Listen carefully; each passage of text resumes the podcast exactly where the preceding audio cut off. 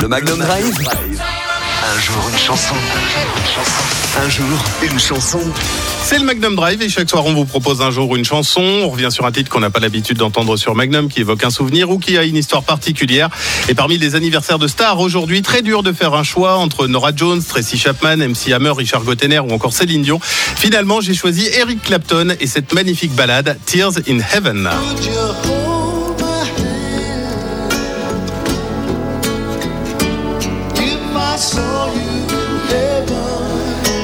Alors c'est pas forcément un sujet très très joyeux qui va être abordé ce soir. Tout le monde connaît Tears in Heaven. Ce que l'on sait moins, c'est que cette chanson est tirée d'un drame personnel qu'a vécu l'artiste.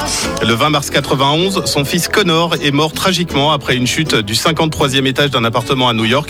Le garçon avait à peine 4 ans et demi. Eric Clapton, arrivé rapidement après l'accident, en est resté prostré pendant des mois et des mois. Mais cet événement tragique va inspirer à Eric Clapton cette chanson Tears in Heaven qui peut se traduire par des larmes au paradis. Le chanteur imagine sa rencontre avec son fils au paradis, une balade pleine d'émotions et d'espoir qui, comme un signe du destin, va relancer la carrière d'Eric Clapton.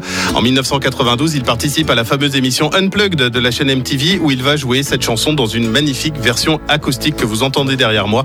L'album Unplugged va se vendre à plus de 20 millions d'exemplaires dans le monde, un record encore à ce jour pour un live. Eric Clapton pourtant n'avait pas prévu d'éditer ce concert en album, mais il s'est laissé convaincre par son producteur. Il ne croyait pas du tout que l'album allait fonctionner.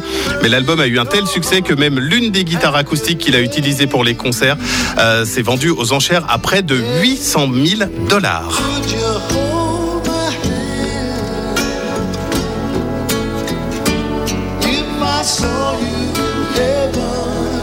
Une magnifique chanson. Je vous poste euh, le clip dans quelques minutes sur la page Facebook Magnum la radio. La radio, un jour une chanson, c'est en réécoute en podcast sur magnumlaradio.com. Et la suite pour les c'est Simone, en douceur toujours avec Shining Light. Magnum la radio. Un jour une chanson.